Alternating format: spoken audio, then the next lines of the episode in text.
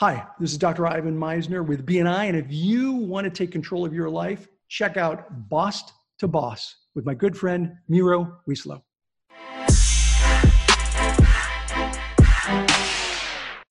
After years of networking, up and down, business, you know, you've done it all. But how is life now? Oh, life is awesome. I love what I do. I'm now... You know, I've been doing BNI for 35 years. That's a long time. I'm no longer the CEO of the company. It's been handed over to someone else to run the company. You know, so I no longer do the day-to-day management. But I have the best job in the world. I'm now the Colonel Sanders of BNI. You know, I do interviews. I write. I'm the spokesperson. But it took time, Miro. It took a long time. You know, I tell people I'm a 20-year overnight success. It took me 20 years before I really felt like I was financially and professionally successful. Dr. Ivan Misner, everybody, founder of BNI, which you probably might have heard of at some point or another, as it's across the entire worldwide now. 70 countries, yeah. Countries, 9,000 different groups now? 9,150 chapters, but who's counting? By the way, I get a daily report. I know the exact number of members we have every day.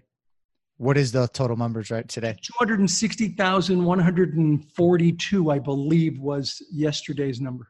And over what, $15 billion was generated through referrals? Yeah, so in the last running 12 months, it would be over 16 billion US dollars worth of business for our members worldwide. Now, just so you know, that's more than the gross domestic product for the country of Liechtenstein. It's a small country, I know, but yeah. It's pretty darn cool that we could be generating a bigger GDP than a small nation in the world. I'm looking for a bigger nation next year, but I still think that's pretty cool. It's a great way to start, and you could practically call this like a little country of its own, right? A little bit, yeah. Everybody that wants to check out more, check out IvanMisner.com. That's IVAN. Misner, MISNER. Yeah, and that's my blog. I get a lot of free content up there, but BNI's BNI.com. Yes, BNI.com. And you know, before you kind of got to where you got there, you know, it said 20 years. I'm sure there were some struggles, right? There was moments when you are a doctor, so you probably worked a 9-to-5 or something like that, or no, but it's a PhD. So I mean, I worked at the 9-to-5 thing before I started my own business. And I was also a professor. I taught for 16 years at a state university in California. But I was a part-time professor, adjunct professor. I did the PhD because it was personal reasons, not professional, more than anything. And why the transition? You know, why did you leave that whole world, Well, I actually started BNI before I started teaching. I taught along the way. I taught because I loved teaching. But I left employment because I worked for an idiot. And I mean, this husband-wife team, one of them in particular was a moron. And I just could not, I'll tell you the story. No, let's hear it. Did you ever watch the TV series Twilight Zone? I've seen the clips and episodes. Okay. Never was, yeah. So there was one episode, which ended up being in the movie as well, where there was this little boy named Anthony. And Anthony had this town in hostage because he had the ability of mind control, and he could, you know, change matter and do things to people. And so he would do horrible, horrible things to people. He would, you know, dismember a person mentally and put their head on a jack in the box and he would do these horrible things, and everyone was afraid of him. And so he would say something stupid or do something stupid, and all the townspeople would go, "Oh, it's a good thing you've done that, Anthony. It's a really good thing you've done that." Okay, so now I saw that years before this experience. I'm working at a company, and one of the owners' name was Sally. And Sally would do the craziest things, just insane. And I'm in a staff meeting. I'm the general manager of the place, new job, only been there a few weeks. And Sally said something that was absolutely ridiculous. And one of the employees actually said, It's a good thing you've done that, Sally. It's a really good thing you've done that. And I thought, oh my God, I'm in the Twilight Zone. Yes. This is the Twilight Zone. I got to quit. And I gave notice that week to leave because I was just tired of dealing with people that didn't know how to run a business and that were mean and difficult. And that's not what I needed in my life. So that's how I started my own business. Yeah. And the beauty is, like, now you can make those decisions, and whatever they are, you can look at them, you know, like, you know, that you're responsible for this. Yeah. And you know, I hold her up as an example in my mind of what not to be, you know, not what not to be. And no, don't get me wrong. I had some bosses that were really good, but you know, I left those companies because for a number of reasons, but I've had good bosses, I've had bad bosses, but that was it for me. That was the last one. And I started my consulting business after I left that company, which will remain unnamed. No, and that's a great way, because obviously you're pulling in, as long as you're learning from it, right? You're pulling in different experiences and what to do, what not to do. And what to do, yeah. And you definitely went to school, you went to college. And how do you feel about that? Because this day and age, you know, there's constantly people are saying, go, don't go. You can start all this without it. Do you regret any of it? And would you recommend doing it now? So I would recommend doing it. I mean, I think it depends on what you want to do. So I've got 2 out of my 3 children didn't finish college. And you know, the world has changed. It's different. I do recommend college, but I also understand that there are some things you can do without a degree. Mm-hmm. And I'm talking about more than flipping hamburgers. But I think a college education doesn't teach you necessarily what to think, but how to think. When I'm working with a college educated individual, mm-hmm. and I give them a task or a problem, I find that as a rule, it's not 100%, but as a rule, the person with the college degree, or at least a college education of some type, mm-hmm. Is better able to deal with complex intervening variables of a problem and deal with it with far less management control than the person who doesn't have that kind of education. I've given a project to somebody with no college education, and they're like, what? I don't know where to start. Well, how could you give this to me? And they've never dealt with having to complete a project without a lot of hand-holding. Mm-hmm, mm-hmm. Give that same project to somebody with a good education, and there are exceptions. I had one who worked for me who was a total exception to that. She would take any project and run with it. But she was the exception. And most people with the education will go, okay, all right, give me the parameters. What do you need it? When do you need it? How do you need it? If I have any problems, can I come back to you? Yeah, of course. And they just run with it. So I think there's an advantage to some college education. And I'm a fan. I don't think you need a doctoral degree like I have. I did that more for personal reasons than professional reasons. My master's degree was much more applicable in the real world than my doctoral degree. And may I ask the personal reasons? Yeah, sure. I don't mind. So here it is. It's stupid. We love stupid. It is. Okay. But so anyone watching this, don't get a doctoral degree for this reason. You heard it here. Yeah. You heard it here on Boss to Boss. Totally personal. I was going to be a lawyer. I was accepted to law school. Mm-hmm. And at the last minute, I changed my mind. And I didn't even completely know why, other than I decided that wasn't what I wanted to do. Now, I had told my parents for like 8 or 10 years that I was going to go to law school. Oh, man. Everybody knew I was going to go to law school. And at the last minute, I changed my mind and I turned down the spot in law school. And after that, I thought, well, what now? What am I going to do? Well, I'll go for a master's degree in management. So I did that. I finished the master's degree. And here's the stupid part. I thought to myself, you know, I feel like I let myself down by not doing law school, but I didn't want to do law school. So I know I didn't let myself down, but I feel like I let myself down. So I'm going to do a doctoral degree. Just to prove it. Just to prove that if I wanted to do law school, I could have done law school, which is like the completely wrong reason. Now, you know, did it help me? Yes. Mm-hmm. Did I know it would help me? Yes. But that's not a good reason to get a doctoral degree, I don't think, for most people. But for me, it was to prove a point to myself that I was good enough to get a law degree if I wanted to get a law degree, because a doctoral degree is every bit as hard, if not harder, certainly longer than a law degree. So that's why I got the doctoral degree. I love it. Have you shared that before? Yeah, rarely. Very few people ask that question. Yeah, because I mean, it's interesting. I kind of come from that mentality too. I had to prove something. You know, I had to prove to myself, prove I'm capable, even though some of these extra things I did didn't really do too much more. And like, it's there on paper, but that's about it. I actually had a boss when I hadn't started my company when I started my doctoral degree. I had a boss who said, "What are you thinking? What, you're going to be unemployable. You know, you're going to be overeducated." Mm-hmm. And I said, "Okay, I don't care. This is for me, not for anybody else, not for future employment." I didn't care.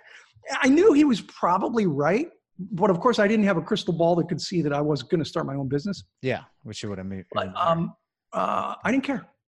It was for me. Which, I mean, I'm sure it definitely helped, because now it just puts credibility behind. It does. Yeah. The doctoral degree, especially in writing, is helpful. And I loved teaching. I loved teaching at university. I had to quit though, because I traveled too much. So it wasn't fair to the students. And the traveling is it still to this day as much as it has been? Well, it's not as bad as it used to be, but I'm on the road. You know, I'm probably doing 20 to 24 trips a year. I'll hit 7 countries this year. I've been to 6 in the last 3 months. And has it been tough with the children? I know they're growing up now, but they are. Yeah. So I'm an empty nester. Woohoo! Married 30 years. I met my wife in BNI. It was the best referral I ever got. Congratulations! Oh man, that's amazing. That's got to be like one of your pickup lines, right? Or it is. Yeah. People love it. I met her in BNI. We've been married now for 30 years. Forget Match.com. Check out BNI. That's it. You know, I have met a lot of people who have gotten married because they met in BNI. Wow. And the reason that I think it works is that you're talking about people who have similar values in terms of giver's gain and doing business by helping people. And they meet every single week. There are a lot of BNI babies out there, you know, a lot of husbands and wives that have gotten married. It's really cool. It's really cool. So yeah, it was hard on my family when I traveled a lot. And so, but my wife was awesome, and she kind of knew what she was getting into. And I, you know, I did surgical strikes, basically. I went, did what I had to do. I didn't hang out and sightsee. In all the years I traveled without my family, there was only one trip I did where I took an extra day and did some sightseeing. And that was in Israel. I had to see Old Jerusalem.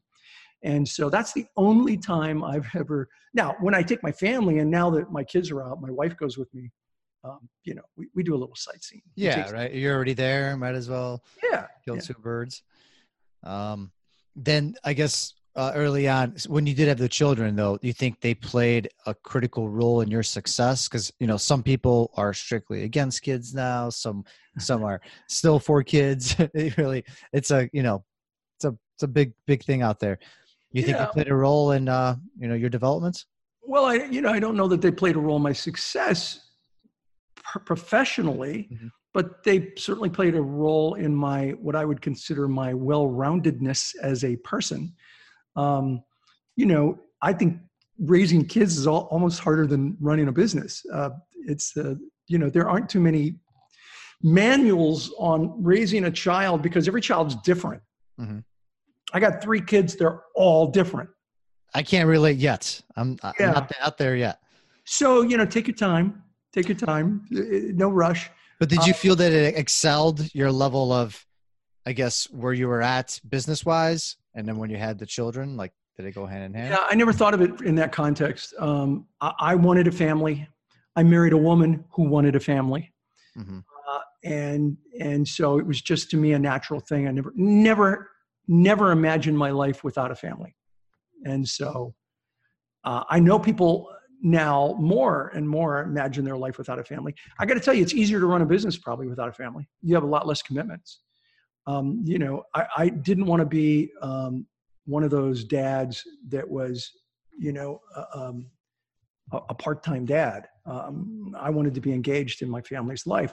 Luckily, I had a wife who who worked. But then when we got married and we had children, she was a stay-at-home mom. Mm-hmm, mm-hmm. She worked a little bit from home, but you know, that was easier for me. It would have been a lot harder if she worked full time. Yeah, I can't imagine. All I have is a fiance now, and that's already like a full time job. So yeah, add kids to it, and it blows my mind. It blows my mind. I give you props, like, you know. Take your time. Take your time. Make sure you're ready. That's really important. Make sure you think you're ready, because I guarantee you won't be ready. No matter what, right? No matter what. Curveballs. Yeah, it's just more than you expect. Speaking of curveballs, what were some that were thrown your way, you know, throughout this process? I'm sure there were some failures, you know, that got you down hard. Yeah. So how long is this show? You know, if it were an 8-hour show, I could give you the highlights. I mean, I'll give you a couple, but look, I believe. At least you're honest with it. Some people will be like, you know what? There might've been one or two, there were a few, but. Well, I think there were a few big ones, mm-hmm. really big ones. But God, you're starting a business, you make mistakes every day. Oh, yeah. So somebody gave me some advice, and I'll tell you a couple of the mistakes I made. Somebody gave me some advice once, which I thought was really useful. He said, because I was talking about, I have these employees. If I screw up, you know, I got a lot of people's lives. Their livelihoods are in, mm-hmm. you know. They are based on whether I make good decisions or not. And he said to me, he said, Ivan, don't worry about screwing up. You will. It happens. There's just no way you can run a business without making mistakes. So what you want to do is two things. One, be honest about the mistake. And two, more important than everything, fix it immediately. As soon as you recognize you made a mistake, work on fixing it. If you do those two things, you'll be okay. And he was right. So I didn't worry about making mistakes. I knew I would. And when I made them, I tried to fix them as quickly as possible. And I was candid with people. That wasn't the right direction. So there were a number of things that I did early in my business. One was I set up the company. I set up BNI wrong in terms of marketing monies. Mm-hmm. It's a long story, but to make it really short, it was a really dumb mistake the way I set up the marketing funds for the company. And so rather than me just make a decision and deal with the chaos of that decision, which would really make a lot of people angry, I ended up doing something that, you know, my crystal ball didn't tell me it would be brilliant, but it was brilliant. I created what became the International Board of Advisors for BNI. Mm-hmm. And it was a group of members who would advise me on member policies. Got it. So I brought them in first as a task force. Hey, I did this stupid thing. Here's what's going on. It should have been done differently. What do you recommend? And they gave me great advice. But the best thing was they said, you can't go to the chapters and tell them this because they'll hang you. You got to let us do it. Mm-hmm. We'll go there for you and say, here's what we're doing and here's why. And they won't be as mad at us. I mean, I was like, that's brilliant. And they did, and it worked. And the only reason we were able to scale, there are many reasons it happened over time, but it would have never happened had we not fixed the one problem that I created. And by fixing it, it gave us then the opportunity to scale the company to 9,000 locations around the world. So essentially, it would be like equivalent to a board, right? Well, no, we have a formal board, but it's an advisory board. It's called the International Board of Advisors for the members. So the International Board of Advisors for BNI creates every member policy. Mm-hmm. or approves every member policy. So it's only as it relates to the members of the organization or the clients. Okay. We have a board of directors that manages the company. Okay. So that's separate. Okay. And essentially, and then they're kind of they're putting their face out there instead of yours for somebody's. For some of them. Yeah. For that early one, that was the big one. Yeah. It's certain. We didn't have that problem repeat itself too often where they had to put their face out there. But that one, just to see their willingness to do what was necessary to make the company successful made me realize that I needed to make this a permanent board, not just a task force. And so I made it a permanent board. Was it a paid board then? No, volunteer. 100% volunteer. And they were so committed? Yeah, they were completely committed. I mean, in the early days, we met every month, and we met at my house, and we met at one of the members' houses. It was like all hands on deck, and we were just creating something amazing. And, you know, it was, you know, basically all you can eat one day a month. You come and give your opinions. You know, I bought dinner, and you know, I'd get nice dinners, and we had amazing talks, and they helped me, you know, create the business that exists today. So you treated them right, and how'd you win them over? You treated them right by fancy dinners. A nice dinner. I wouldn't say fancy. Good food. Good food. Not, you know, it wasn't pizza. And I listened to them, and they helped design the organization they wanted.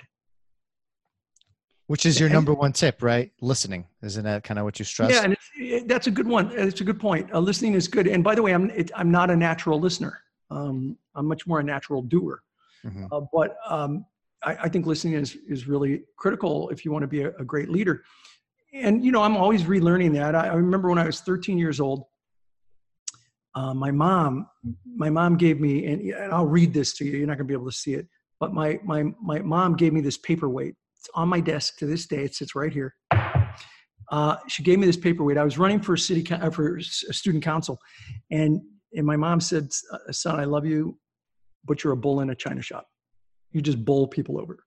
You've got to learn how to listen, how to be diplomatic." And it says diplomacy is the art of letting someone else have your way.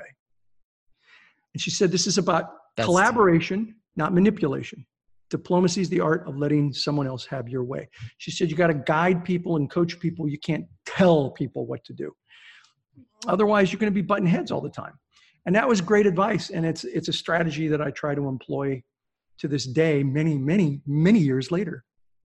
50 years later. Yeah, no, that's great. And that's, I've heard that before, right? Yeah. I've heard it.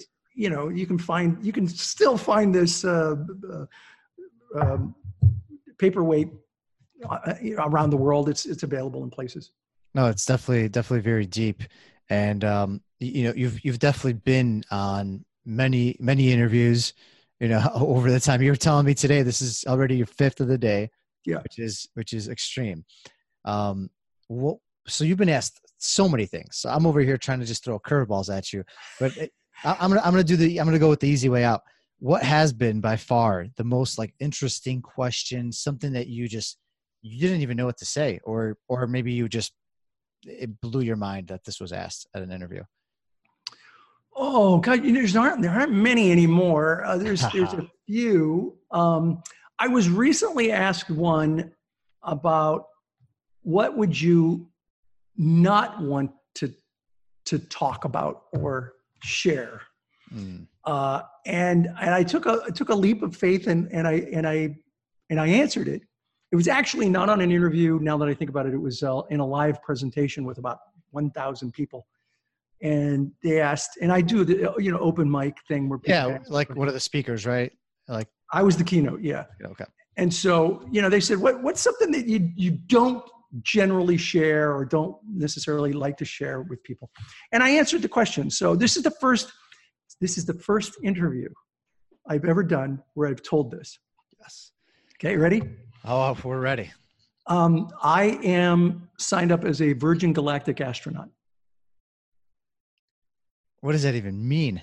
Okay, so you know Richard Branson created Virgin Galactic. Oh, Virgin, yes, the brand. Okay. The brand, Virgin Galactic. I was one of the first people to sign up for the program as a Virgin Galactic future astronaut, so that when they start doing the spaceship, the mothership takes a spaceship up high, and they drop the spaceship, and the spaceship goes into suborbital flight. You become an astronaut, a full-on, honest-to-goodness astronaut. You get FAA astronaut wings given by the Federal Aviation Administration. And I signed up years ago for that. So when it starts flying, I'll be one of the first couple of hundred people to go up. Oh, wow. Now that is cool. Yeah. Not every day do you hear that. Is that what you were... Is that what you talked about when he invited you? It is. I didn't mention it. You know, I haven't talked to people about it just because it's, you know, it's a really big thing and yeah. You know, you don't want to, I don't know. I just didn't want a negative reaction, but I actually talked to BNI, you know, the management team there, and they're like, no, share it. We're okay. So I share it now. If anything, but I've never shared it on an interview. Oh, appreciate that. You heard it first right here. Yes, Dr. Ivan Misner, everybody. IvanMisner.com here on Boss to Boss podcast. And yeah, no, any idea of when that might be? I know this. You know, I would say within a year after they start flying, I'll be, because I was one of the early, I mean, I signed up in 2007. So I think they might start flying next year. They have moved their manufacturing facilities from Mojave to New Mexico, where in New Mexico, they have the first ever spaceport, not airport, spaceport. It's not attached to an airport. It is a full-on separate spaceport, and Virgin Galactic will be flying out of there. Richard's goal is to have more astronauts, more Virgin Galactic astronauts than all astronauts combined in the world within a few years. Because are they technically competing now against like SpaceX? Is that kind of... Well, in some ways they are, because they do want to launch some satellites using this approach. But primarily no, because what they're doing really first is space tourism, whereas SpaceX is really doing, you know, satellite and resupply of space station and then eventually, you know, flights to the moon, flights to Mars.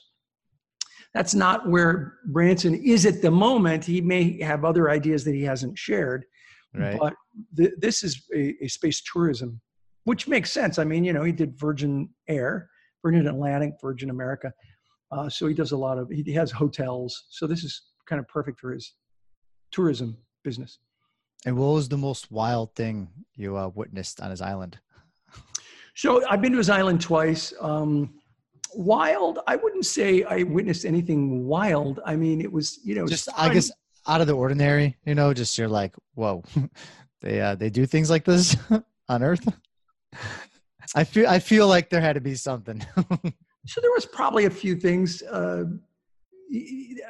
tell you that the thing that impressed me most, well, let me think about what was wild, because, you know, it wasn't anything wild other than great. I mean, just over-the-top customer service. I feel like something futuristic would be there. I don't know why. No, there wasn't really anything futuristic there to speak of. It really wasn't. It was about having, you know, I went there twice. Once a seminar was involved. The second time, it was just the future astronauts who were there. And so it was, you know, it was just hanging out with Branson and enjoying life and enjoying the island and amazing, beautiful views. The one thing that stands out in my mind as incredible was Branson's ability to connect with people personally at all levels of an organization. Not just the really successful people that were on his island, but his staff. His staff love him. His staff love him when he's not on the island. Huh. You know, that's when you ask somebody, so how's Richard really to work for? And they absolutely love him. And I watched him one day as he was... the last day on the first visit, it was the last night of the first visit there. He said, "Hey, I just bought the island next door, Mosquito, not Mosquito, but Mosquito. It's a Caribbean phrase, Mosquito Island. And I need to go check it out tomorrow morning. Anybody want to go?" And I remember sitting there in the great room going, "I'll go. Yeah, I'd like to go." So, wow. So we take this tour, and there's only like 6 or 7 of us. Mm-hmm. And we take this tour of the island. And here's what really stood out to me. At the end of the tour, he stopped because there were 2 guys with sledgehammers knocking down a house with a sledgehammer. It was the only building on the island, completely wild, except for this one small wood frame house. Now, I don't know if you've ever used a sledgehammer. It's not easy knocking down a wall. They're knocking down the entire house.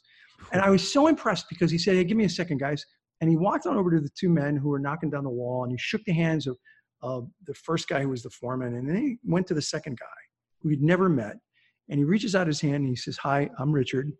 I know this is really hard work." Now he's talking to the equivalent of a minimum wage Virgin Islands employee. Mm-hmm. Branson's a billionaire. He's talking to this minimum wage like employee. And he says, "I know this is really hard work, but let me tell you why it's so important. I have a lot of plans for this island. I want to build homes up on the top of that hill. We're going to build a little community center right here. We're going to have We're going to have tennis courts over here. So we can't do any of that stuff until his house comes down. Because when the house comes down, this is going to be the clearing area, the working area, so that we can start to dredge out the little bay mm-hmm. and bring in bigger equipment and then build all of this. But we can't do any of that until the house is down. And so although it just looks like you're knocking down a house, I can't do anything until you do this. And so I appreciate the hard work. That was it. What did it take? A minute? What I loved about that was here is a guy who's a billionaire who's willing to spend a minute telling an employee that he may never ever see again, here's why you're doing this job and this is why it's so important. And I thought that was amazing. And so the most amazing thing I saw on the island was his personality, his ability to interact effectively as a great leader. I'm sure that stuck with you since then. Oh yeah. I thought I was good at connecting with people. He schooled me. He took me to school on how you connect with people at all levels of an organization. I remember one time I went to a Virgin Galactic party. It was the first big party for Virgin Galactic, and it was in Hollywood Hills, up on a mountain, beautiful place. And Richard came in. He came in a few minutes late after the party started. Of course, he walks through the door. Everybody's like, "Oh, Richard!" So he's walking up, and he sees these two maids, these two Hispanic maids, kind of leaning up against the wall, and they're like, "It's Richard Branson." And he stops, and all these people, gazillionaires, all these people that are right there, he stops, he turns to them, and I was close enough to hear him again. He said, "Ladies, thanks so much for, helping put this party together. Just a real important party to me. This is the first event we've done for Virgin Galactic, and so I appreciate your efforts." And thanked them and turned and walked towards us. He didn't have to do that. He looks for the little man, the little person, the every person in an audience, and he connects with them. And it's not the first time. I've definitely heard something like that before. I don't know if this was in a book or where. Speaking of book, your last bestseller, "Who's in Your Room," is a book that you've written. And there's been quite a few other books as well. Yeah. How do you feel? Is there anything new you're working on as well currently? Oh yeah, I'm working on a number of books. Who's in Your Room is about creating your best life, and how do you create that best life? And the fact that imagine that you live your life in one room, and that one room has only one door, and that one door is an enter-only door. So when people come into your life, they're there forever. And it talks about how you should be more selective about the people that you let into your life, because the truth is you may get them out of your life, but they're still in your head. And if they're still in your head, they're still in your room. So the whole book is about how do you get better at screening people into your life or into your room. And it's the first self-help book I've done. Mm-hmm.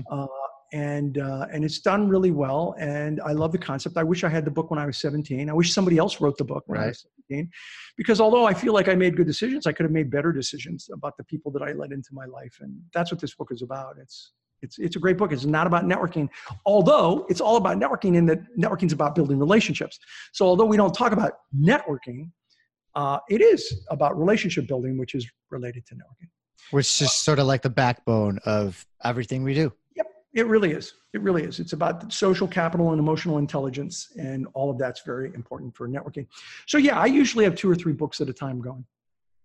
I've got several in the works. Is there any sneak preview of anything? Yeah, I'll give you a sneak preview of one. It'd probably take another 1.5 years before it's out, but it's called The Third Paradigm. The first paradigm was competition. The first paradigm of entrepreneurship was competition. It was the late 1800s, early 1900s, scientific management. Frederick Taylor, the Goldbreths, Gantt, they all talk about competition and production and how you beat your competition. The second paradigm was collaboration, cooperation. That was people like Frederick Taylor, Frederick, I think it was Douglas, who did Theory X, Theory Y. Okay. And he talked about how, there's this importance of production, but there's also this importance of people. And the people are an integral part of doing business and learning how to work with your employees and not just use them as a tool of production is really important. Now, that sounds obvious today in the 2000s. It wasn't obvious in the 60s. No. I studied under Warren Bennis, who was in his day one of the world's leading experts on leadership. And he worked with Douglas, and he said they got bomb threats for promoting communism through Theory X, Theory Y, which is crazy today. Yeah. It's like, really? Communism? No, it's about taking care of people. So the second paradigm was collaboration and cooperation. The third paradigm is the paradigm that we are entering, and that's about co-creation. It's collaboration on steroids. It's, you know, the internet has shown what co-creation can be through crowdsourcing. Oh, yeah. Crowdsourcing is co-creation. But BNI was decades ahead of its time because we crowdsourced BNI. One of our first stories was the International Board of Advisors. I had them create the policies. That's crowdsourcing. That's co-creation.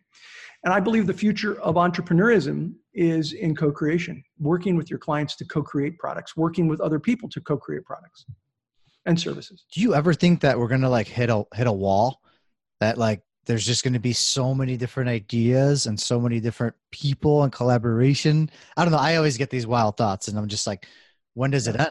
Or will it always get? It's possible. I know that sometimes I have felt that I've created my own collaborative hell, because, you know, I have so many collaborative bodies. Trying to manage it all is, you know, like herding cats. Yes. So it's a skill. And it's a skill that we're going to talk about in this book. You know, how do you co-create and maintain your sanity? Because it's a lot of work to work with other people. You know, if you just made decisions, nope, this is the way we're going to do it. It'd be in some ways easier, but I would argue not as effective, because we're living in a world today where people expect to have input and to be part of the answer. So I think it's a necessary part of the future of management. It's messy, it's ugly, it's difficult, but necessary. Yes, it is. Yes, it is. I love it. Thanks for sharing that. And we'll definitely be. We're probably a year and a half away from having a book. Awesome. Well, now, after some great content, we are still moving on to our listeners' favorite segment of the show. Welcome to the round with no name, because they're all taken. Yes. Okay. There could be more. You thought you heard enough. There's been so much, pulled a lot out of me. There's been so much great content. I had to exceed our time allotment. So, but you know, we got to keep going. We have to. And I'm good. I've got some time. My producer, Steve Wiley, he likes to kind of be in control of this round. He's not here at the moment, but he's roaming in the background. He gives us 5 seconds. 5 seconds to just 5 seconds. Okay. To initiate an answer. Don't want you thinking too much. Just want you to pop it out. And, okay, that's scary. Otherwise, yeah, no. Don't worry. You don't have to deal with him. I do. Okay. So otherwise, he comes out and, you know. I'd rather not get into it. But without further ado, what is your favorite book? Picking one's difficult. I'd say Success Principles by Jack Canfield and The 21 Irrefutable Laws of Leadership by John C. Maxwell. Both outstanding books I'd recommend to people. Solid. What is your favorite movie? It would be Lawrence of Arabia. Favorite podcast? This one. Yes. Boss to boss. Who has been or is your greatest mentor? So I've had many mentors in my life, but I would say the first person in my life that I really truly felt was a mentor, besides my parents who were mentors, would be a high school advisor that I had, who kept saying to me, I know this is more than 5 seconds, but he kept saying to me, why not? When I said to myself, I can't do that. And he would say, why not? Why can't you do that? I was like, well, I don't know. He said, well, you got to think about that, because I think you can. And he just nudged me. That little bit at that moment, right? Yeah, he gave me the feeling that I was capable. He was a great advisor. Loved that guy. Mr. Rogers was his name.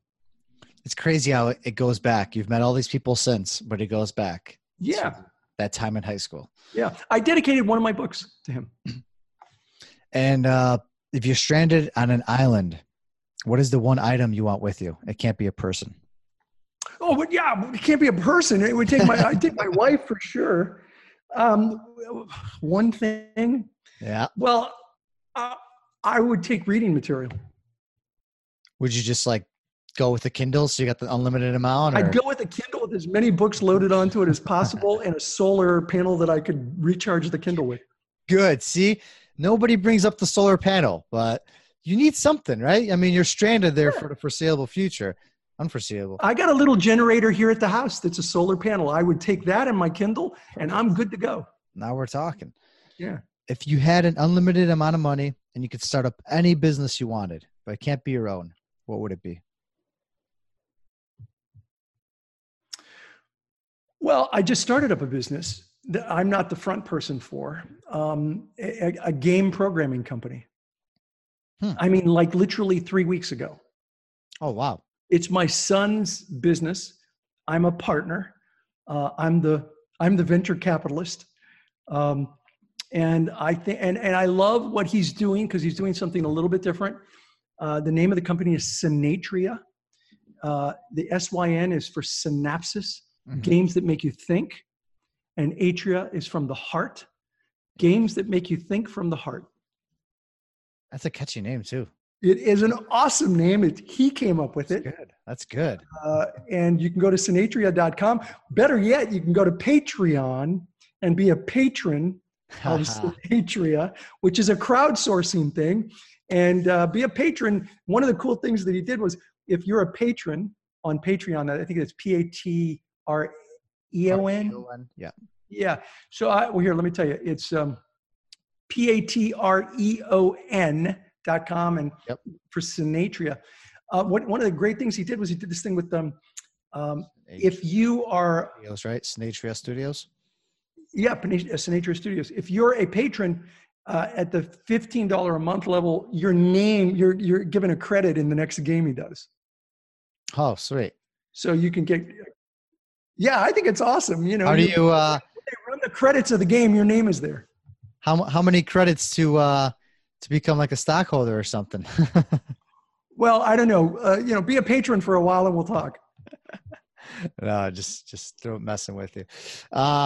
And then you know, moving on to some more serious questions here. How do you drink your coffee? I don't drink coffee. Never have. Why is that? I just never acquired the taste, much to my father's chagrin. He loved coffee. But I drink tea, usually, you know, something like Earl Grey, something with a lot of caffeine kick. So you still get the caffeine, just a different way. Through tea. Yeah. Got it. Got it. And is there one item every day that you consume, or maybe it's something that you wear, but it's something that makes you need it every day? Needed? I didn't give a different answer. I guess you don't need it, but it's like, yeah. Enjoy it. It would be a good Cabernet Sauvignon.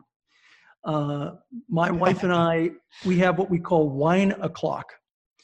And at wine o'clock every day, which is a slightly different time depending on the time of year, we go up. We have a tower attached to our house. We go up to what amounts to the fourth floor, which is the top of the tower. And we look over. We got about 10 acres in Lake Austin. And we just watch the deer, the animals that walk by. And we sit there and talk, have wine o'clock almost every day.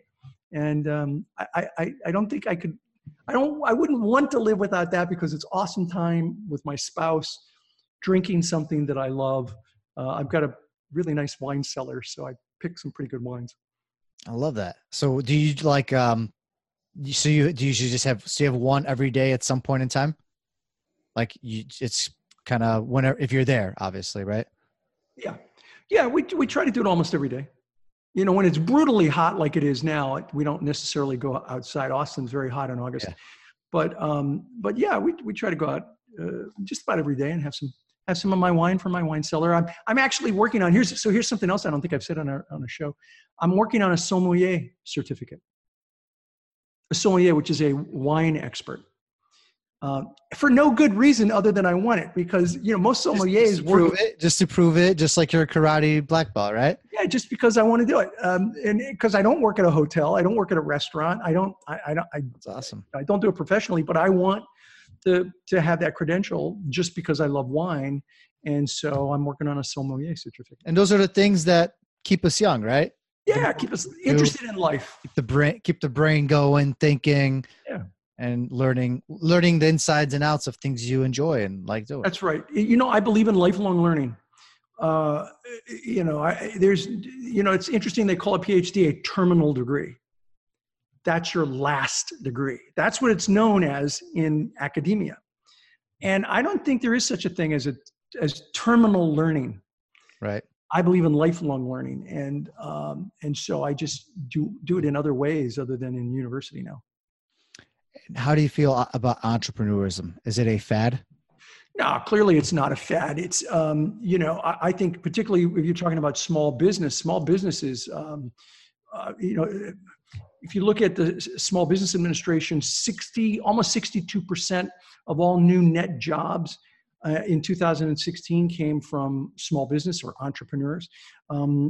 Small business created almost 2 million jobs around that same time frame.